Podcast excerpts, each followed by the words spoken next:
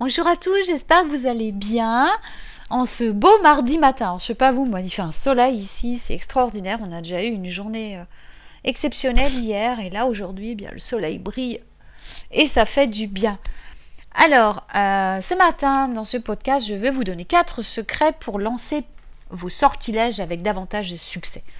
Alors, je suis née, euh, je suis née, voilà, dans une famille de sourcières. Enfin, J'aime pas trop employer de, de magicienne, plutôt de guérisseuse. Avec mes deux grands-mères, elles m'ont appris plein de choses.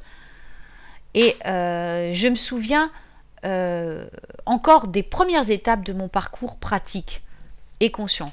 Tout d'abord, il y a la montée de l'excitation, le tourbillon de confusion, alors que on est confronté à tant d'informations qui viennent à nous. On essaye de tout comprendre en masse et on se retrouve un peu dépassé, mais néanmoins, il y a toujours cette excitation qui est là. Je me concentre beaucoup sur cette phase initiale d'apprentissage de, ma magie, mais il y a une autre phase importante qui vient juste après ce premier choc. Oh, je suis vraiment une sorcière, j'arrive à faire ça, oui. Mais tout le monde le perçoit à un moment différent de son parcours, et cela peut prendre quelques mois pour certains, pour d'autres un an ou plus, mais on finit tous par atteindre un stade de notre apprentissage où on a le sentiment de connaître beaucoup de choses, mais de ne pas assez maîtriser l'utilisation de ce qu'on a appris. Alors à ce stade du processus d'apprentissage de la magie, la confiance peut s'affaiblir et susciter de nombreuses interrogations. Est-ce que mes sortilèges fonctionnent vraiment? Comment peut-on les formuler? Y a-t-il quelque chose qui manque ou est-ce juste que c'est ainsi que cela doit se passer? Cette crise de manque de confiance peut se montrer frustrante pour beaucoup, car le changement d'état d'esprit peut en fait affecter votre magie ce qui se traduit par des sortilèges moins efficaces, moins de sensations dans la magie, c'est-à-dire que vous vous sentez moins magique, et même par le fait que les sorts tombent plus à l'eau euh, qu'ils ne réussissent. Donc si vous êtes coincé dans ce piège de confiance, ne vous faites pas de soucis, j'ai aujourd'hui des petits secrets pour mieux lancer vos sortilèges et vous sortir du marasme et retrouver votre pouvoir. Alors, premièrement, le premier secret. Ne craignez plus que ça ne fonctionne pas. Je sais que c'est plus facile à dire qu'à faire. Mais je suis sérieuse. Cette inquiétude constante de savoir si votre sort fonctionne ou pas et de vous demander si vous avez foiré quelque chose ne vous rend absolument pas service. Pensez-y de cette manière. La magie est l'application d'énergie à travers l'intention. Quand vous lancez un sortilège, vous effectuez des actions, prononcez des mots qui aident à déplacer l'énergie dans la direction que vous le souhaitez.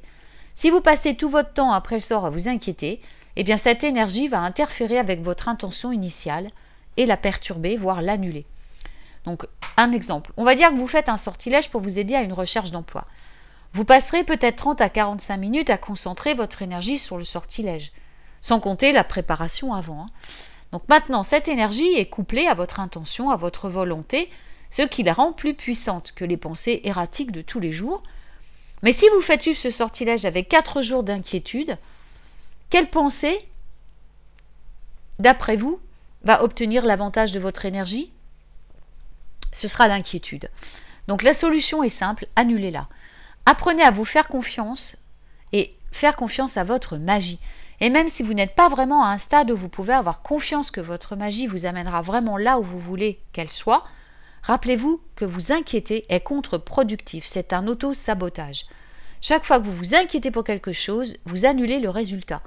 Dites simplement que vous annulez la pensée négative, que la magie fonctionne et que vous désirez ne pas la perturber avant qu'elle ait eu le temps de faire son travail.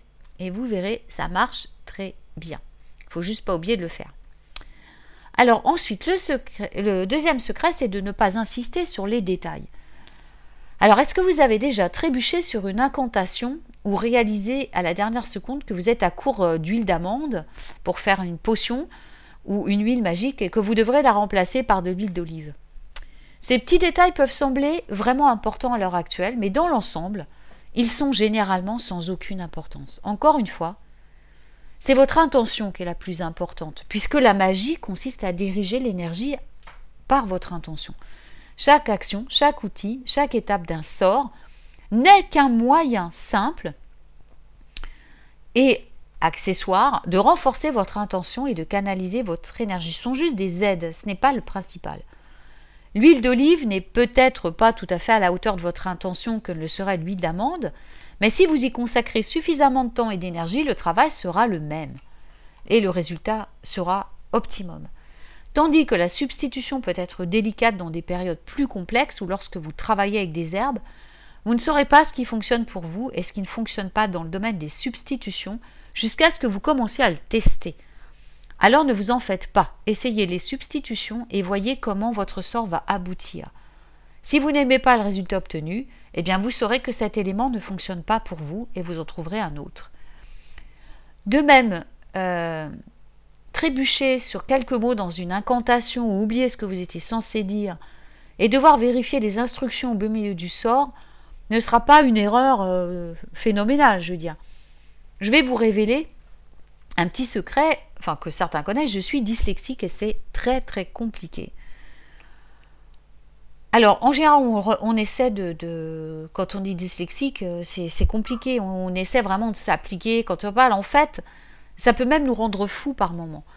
Et euh, c'est frustrant. J'avais l'impression au départ que quand je commençais à bégayer en parlant à cause de mon. De, de, ma dyslexie, je, ruinais tout mon travail. Mais c'est faux. En effet, j'ai réalisé que ce handicap n'affectait vraiment pas mes sorts. Même avec les moments de frustration, de déception qui, arrivent quand je commence à bégayer à cause de, de ma dyslexie, il suffit que j'y pense d'ailleurs pour commencer à bégayer, mes sorts fonctionnent très bien. Et c'est comme ça que j'ai compris qu'en fait, comme toutes les autres étapes d'un lancement de sortilège, les incantations concernent seulement l'intention. Tant qu'on reste concentré sur notre intention tout le temps, on pourrait dire une chaîne de syllabes sans signification que ça fonctionnera toujours.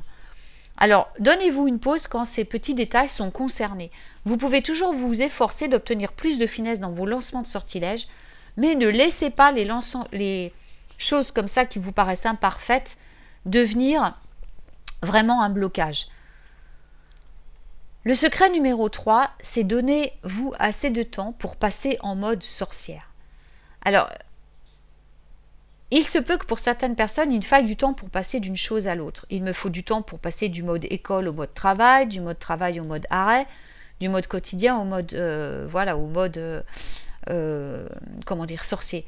Cette période de transition ne convient pas toujours à la vie moderne que vous occupez.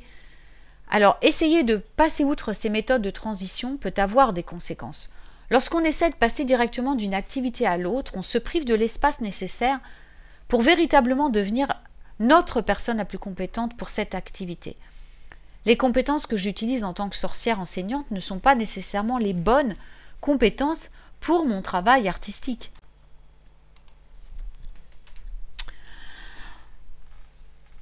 Autant euh, le monde moderne voudrait que les humains fonctionnent comme des ordinateurs rapides et efficaces, autant on n'est pas du tout simplement construit de cette façon-là.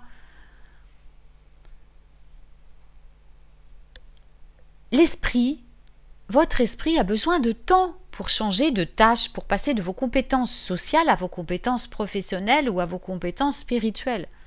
Il faut vous donner le temps nécessaire pour effectuer la transition complète avant d'essayer de lancer des sortilèges. Si vous êtes impatient ou avez des difficultés avec ce type de transition, créez un rituel de transition. Donnez-vous un ensemble d'activités que vous effectuez avant de lancer des sorts, chaque fois que vous allez faire de la magie. Ça peut être aussi simple et aussi élaboré que nécessaire. 5 minutes de méditation, auto-nettoyage d'un rituel de bain complet avec des bougies, de la musique, etc. Quoi qu'il en soit, assurez-vous que c'est la même chose à chaque fois que vous lancez un sort.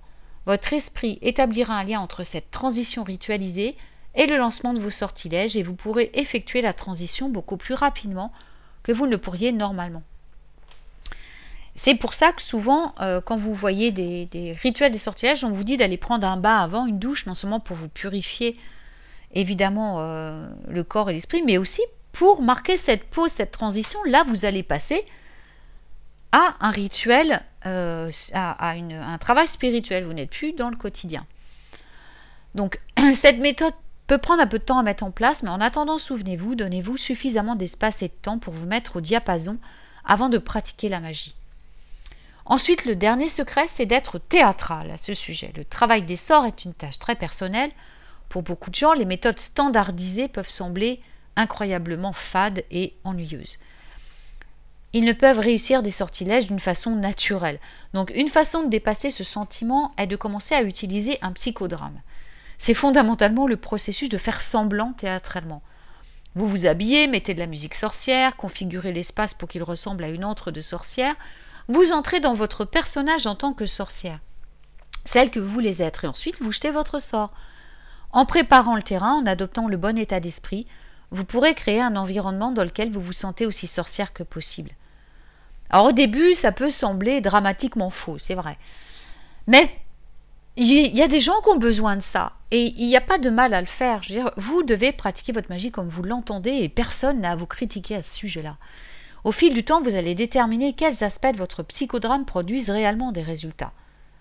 Et vous vous retrouverez avec une idée personnalisée de la façon de tirer la magie de vous-même de cette façon. Pour beaucoup de gens, il s'agit d'un facteur clé pour faire taire des doutes persistants qui peuvent ruiner vos efforts magiques. Lorsque vous êtes dans ce personnage, dans la scène de cette façon, vous pouvez vraiment vous perdre dans le processus et vous obtiendrez des meilleurs résultats avec vos sortilèges. Vous ne devez pas rester dans des idées conventionnelles de ce qui est sorcier. Faites ce qui vous fait sentir sorcier. Choisissez les choses qui vous font sentir sorcière. La musique qui suscite des émotions, les tenues qui vous font sentir puissant, etc. Peu importe le type d'éléments théâtraux que vous allez utiliser, à condition de vous mettre de la bonne humeur et du bon état d'esprit. La seule chose que je vous recommande, c'est de faire très attention à l'ego. Gardez en tête que ce n'est qu'un moyen de vous rassurer. Ne devenez pas mégalo et restez bien ancré. Vous ne pouvez peut-être pas vous assurer que chaque sort que vous lancerez sera un succès, mais vous pouvez donner à vos sorts la meilleure chance de travailler en votre faveur avec ces quatre petits secrets et avec une pratique quotidienne et sérieuse. Voilà. Eh bien, j'espère que ce podcast vous sera utile. En tout cas, je vous souhaite une magnifique journée et je vous dis à très très bientôt pour un nouveau podcast magique. Euh, juste pour info, je donne un atelier en live euh, demain à 5h30 de l'après-midi, donc et samedi à 14h30, sur euh, le choix et l'utilisation du pendule. Si ça vous intéresse, allez sur mon site et contactez-moi par email. Voilà, c'est 20 euros l'atelier avec le replay que vous recevez le lendemain. Voilà, eh bien, je vous souhaite une très belle journée, prenez bien soin de vous et à très vite pour de nouvelles aventures magiques.